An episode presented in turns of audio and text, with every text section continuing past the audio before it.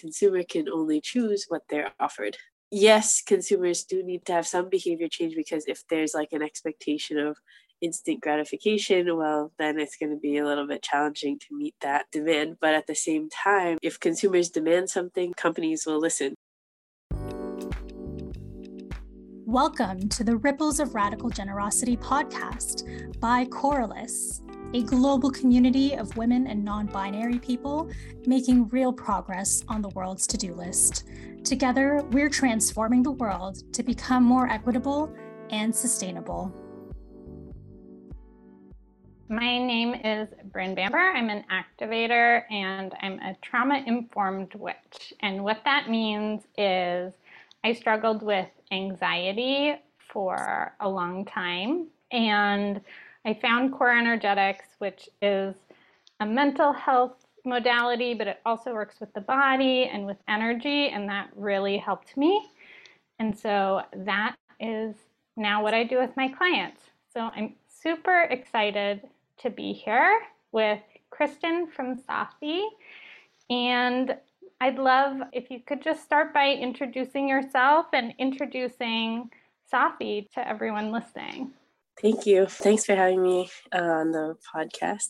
Basically, at Saathi, we make 100% biodegradable and compostable sanitary pads from banana and bamboo fiber. Uh, we're based in India. Our operations and our in our facility and all of that. And we started Saathi in order to address lack of access to menstrual products. And we wanted to do that in a sustainable way. So, trying to figure out how not only could we provide um, the sanitary pads to women in underserved areas, but also uh, make sure that we weren't creating a plastic pollution problem on the at the same time. And I was reading a little bit on your website about period poverty and like how that is one of the issues Saathi is tackling. So can you maybe explain uh, to those of us who aren't familiar what it's like in India and and why you decided to create this company? Yeah, so at the time when we started, only about 18% of women had access to menstrual products. And so we were looking at that as a huge issue, but at the same time, looking at where the women were that don't have access. And it was mainly in villages, and there isn't any waste infrastructure there to deal with the pads that are being discarded if if we were to bring in pads and therefore thought well maybe there's something we can do kind of to address both of these issues. So, having something that is biodegradable, which means that we could provide access to this product and also make sure that you know the product can be like composted or or whatsoever, and so it doesn't have to create a like pollution problem or waste issue. And in terms of period poverty, uh, we were looking at you know the these are some of the more stark statistics that that you wouldn't see here in the US or that sort of thing but it has a lot of other effects as well so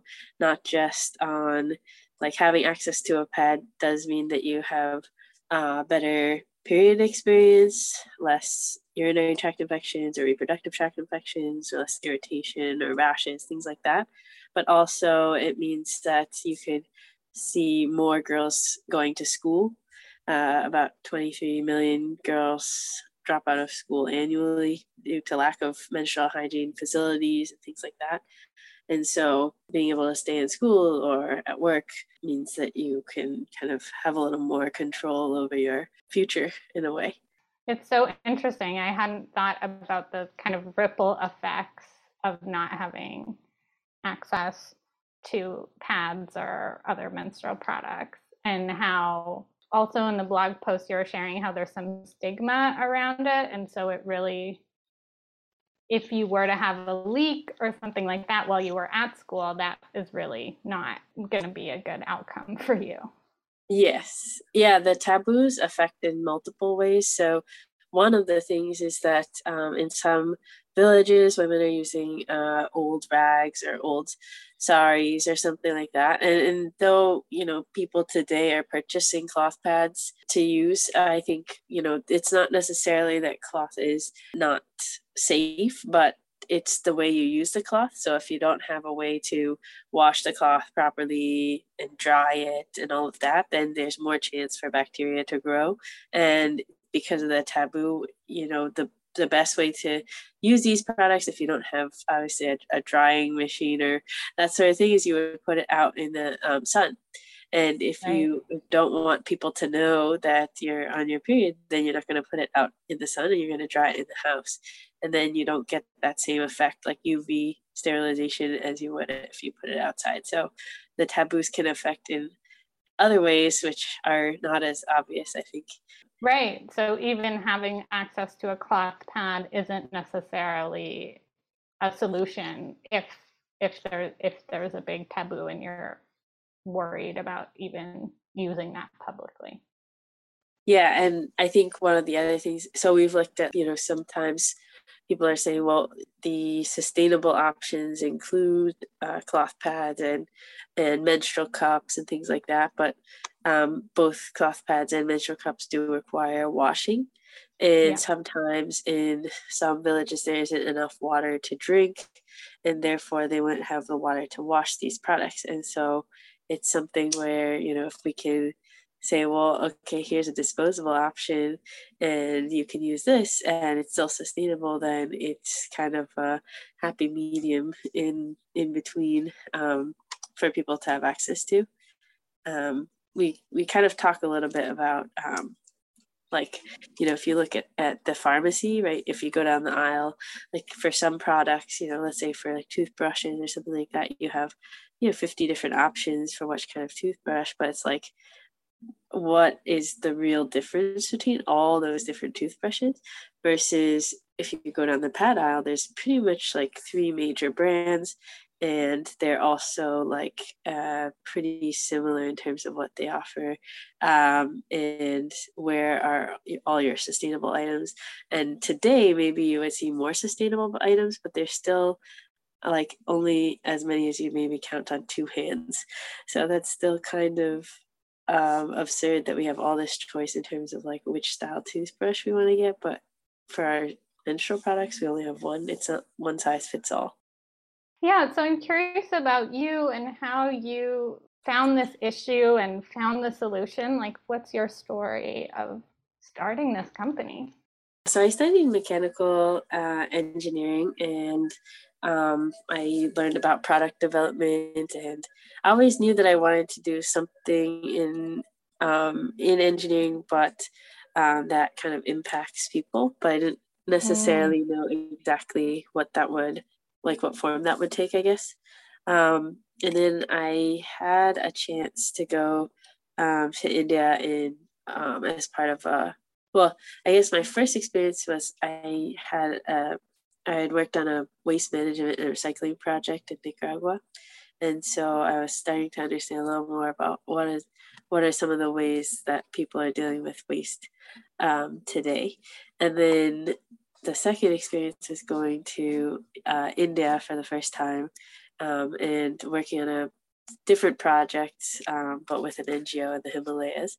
And I worked on um, developing a set of all natural crayons for them.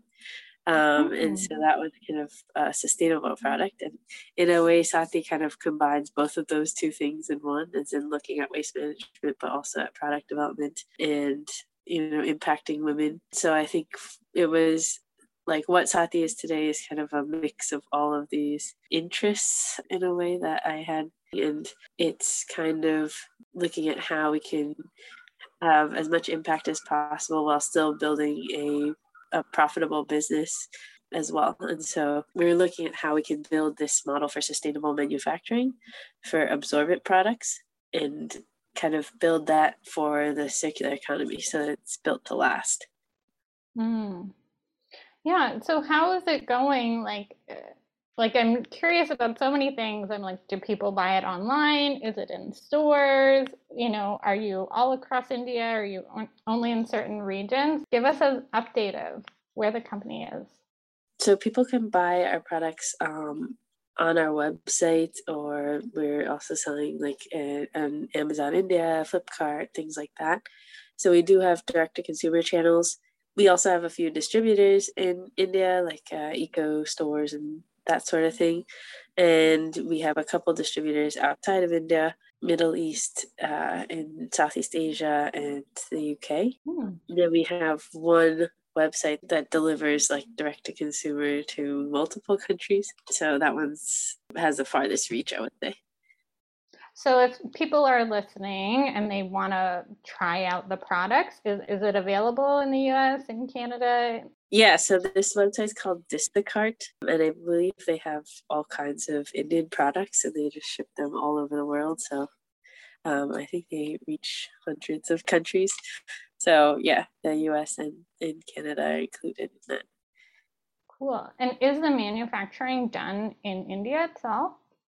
Yes. So we do our manufacturing in Ahmedabad, which is where we're based. And we have our manufacturing unit there, and our team is there. And we are um, selling also, I mean, direct to consumer in India. And can you tell us a little bit about your new program for plastic avoidance credits?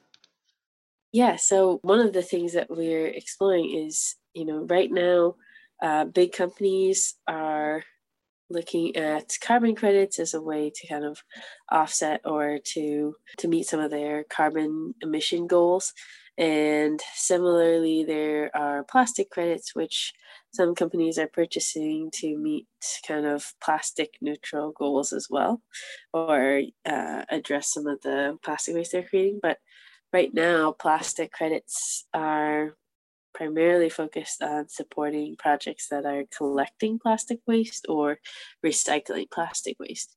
And what we're proposing is instead to focus on plastic avoidance because with our product, we're replacing a plastic product one for one with a with an, a biodegradable and compostable alternative. And in that way, we can make sure that instead our credits are actually kind of changing the status quo instead of maintaining it and really making some kind of impact on the overall plastic in the environment. So cool. So, are you looking for folks who work at a corporation to kind of make an invitation for you to talk to someone, or how how can the community support you? Yeah, so that so we're looking to speak with sustainability managers at big companies that would be purchasing these um, credits and having an opportunity to present kind of how our credits work and that sort of thing because we have kind of a layout right now of what the you know what additional benefits we can provide with our credits depending on the company's interests um, and it's industry agnostic because a credit uh, is relevant to whichever company is kind of looking looking to purchase. Um, but the benefits for the community and also the environmental benefits are also pretty universal as well. Maybe in the notes we can put your email or something like that so people can connect to you directly. Is that the best? Yeah, way? that would be great. Yeah, we can definitely do that.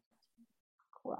So you're a Coralus venture. So can you tell us a little bit about your experience being a part of Coralus and and how that's going?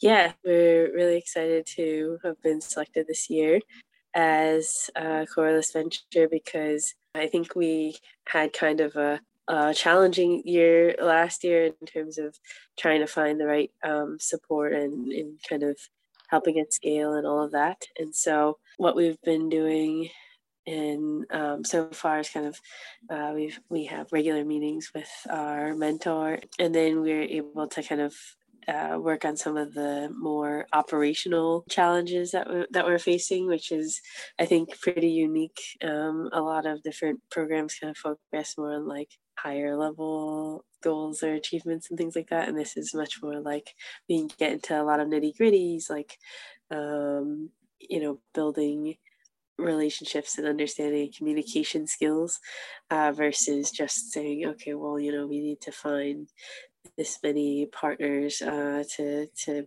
boost our sales or something like that, which is also helpful. But um, but just the focus is more personal, I think, um, and so that that's been really helpful. Awesome. And can you share? I don't I don't know if we've already covered all of this, but I'm curious about the impact of Saathi on India and and people getting access to menstrual products. I mean, obviously you're not going to if it's only 18%, you're not going to totally as one company going to be able to solve that or maybe you will in time, you know, hopefully. But how is your company shifting the landscape? I would say, in terms of impact, like our impact is relatively broad as well. Like we cover different areas. So we're addressing about nine of the UN sustainability goals. And we are working with uh, farmers to um, supply our raw materials so we are able to oh, increase cool. income. We have an all women staff at our manufacturing unit. So, kind of looking at how we're supporting those women to um, have disposable income. And we also are looking at how we are measuring the number of women that we reach with our pads that are also in underserved areas. So last year alone, we were able to distribute uh, about 700,000 pads, which is pretty cool considering at the beginning, like when we started, we had set a goal of reaching 1 million pads distributed. And so we, we were able to achieve that milestone, which is really exciting. And then the other two kind of metrics we measure are amount of plastic avoided and amount of CO2 emissions reduced. So these are kind of the high level overview of the metrics that we can measure. And then qualitative things are a little bit, you know, like they're more kind of stories and things that we hear. So, in terms of women that work in our factory, uh, they tell us about how now that they have the disposable income, they're able not only to kind of make other decisions, financial decisions, or have financial freedom, but they can send their daughters to school. Mm. And so hmm. that's uh, like a generational change, which is really amazing to see. And then, in terms of the women that we impacted in rural areas that have less access, we've seen very, very quick adoption to um, our biodegradable pads because of the understanding that they're going to degrade very quickly as opposed to regular pads, and therefore the animals wouldn't dig them up and that kind of thing. Um, mm. And so that's another goes along with the taboo uh, problem as well.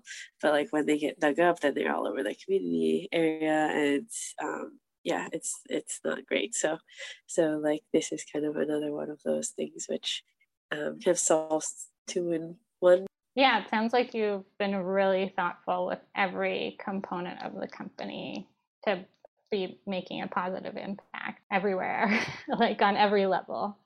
Yeah, we kind of wanted to make sure all of our impacts are built into the supply chain, the business model, because then as our business grows, all of these impacts will grow.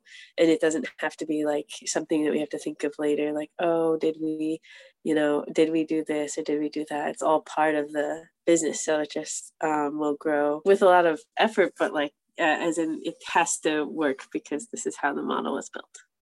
Right. And it's like as manufacturing gets bigger, there's a bigger positive impact in the sense that there are more jobs for women in that area. So it's like growth is not going to be creating more pollution or that kind of thing, but actually creating more jobs as well as more of these environmentally friendly products.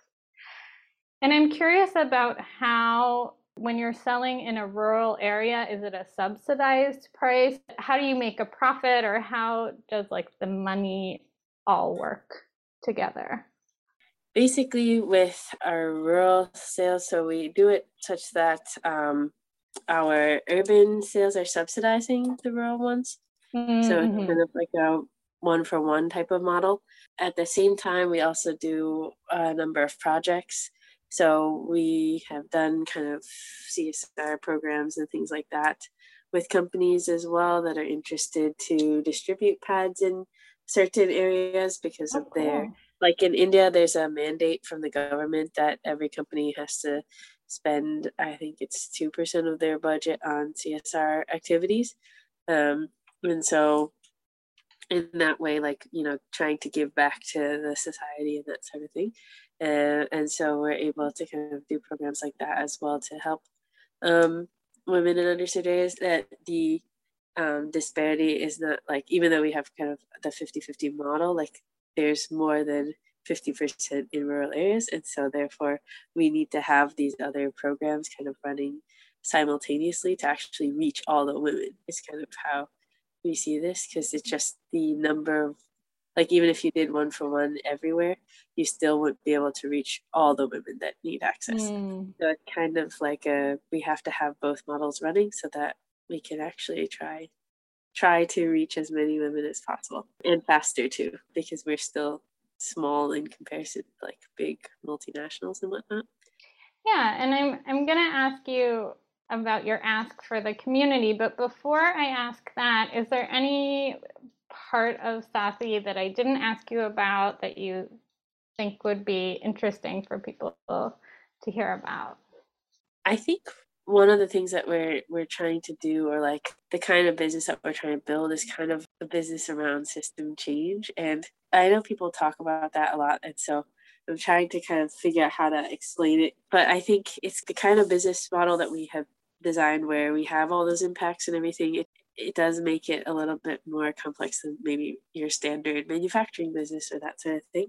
Um, and at the same time, we're also looking at expanding kind of our um, reach and impact on the, the waste side. So let's say someone uses our product.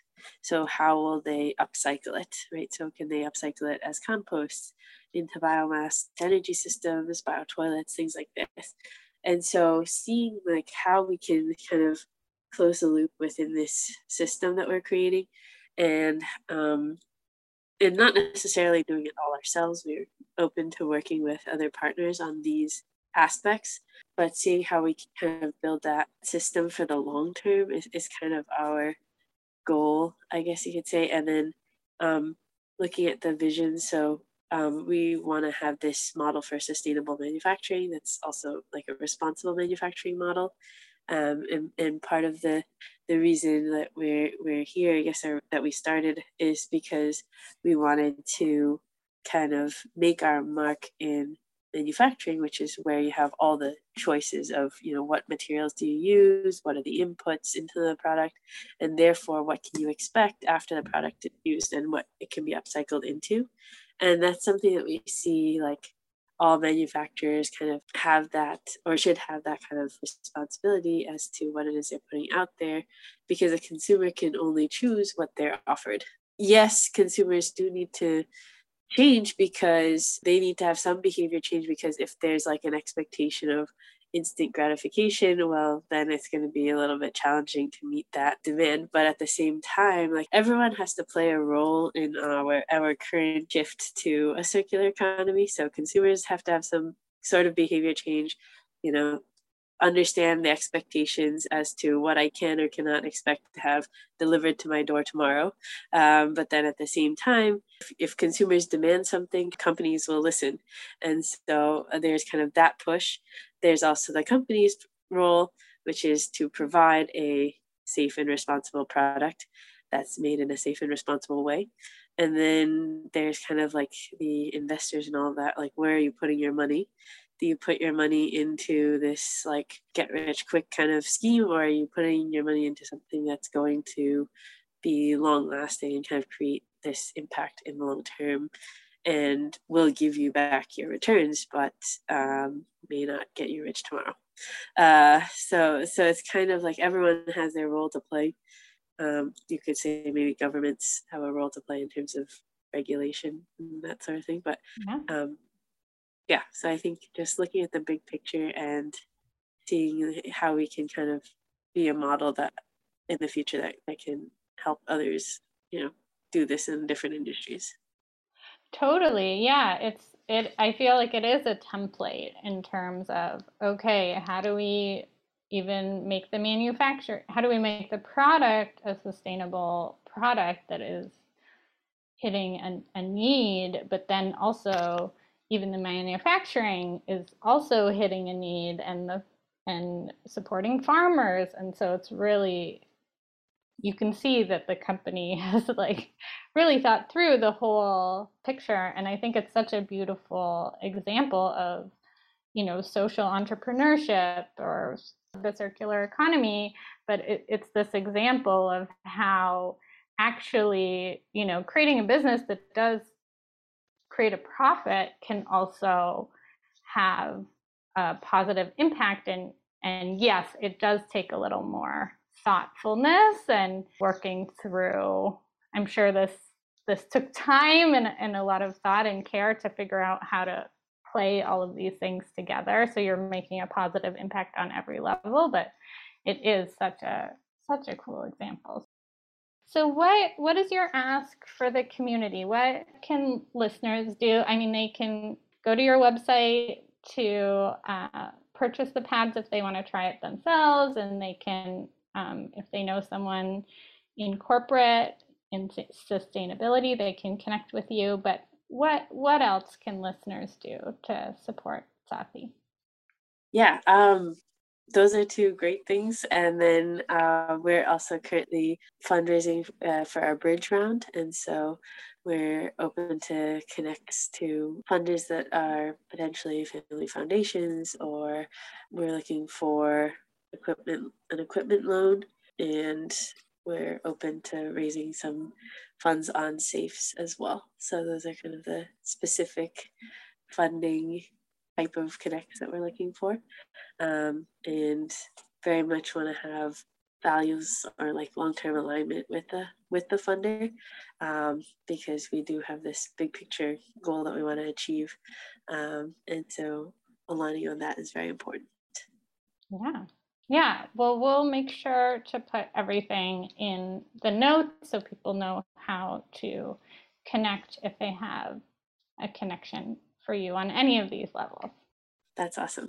It's kind of great to have an opportunity to, to talk about this stuff. And I mean, sometimes, you know, like we get stuck in the day to day nitty gritty, but uh, it's nice to, to have a chance to share about kind of the bigger picture as well.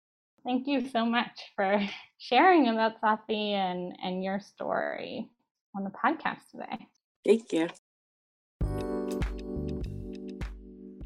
Thank you for listening to the Ripples of Radical Generosity podcast. Let us know what you thought of the episode and share this podcast with your friends. We invite you to join a global community of radically generous women and non binary folks at www.coralus.world.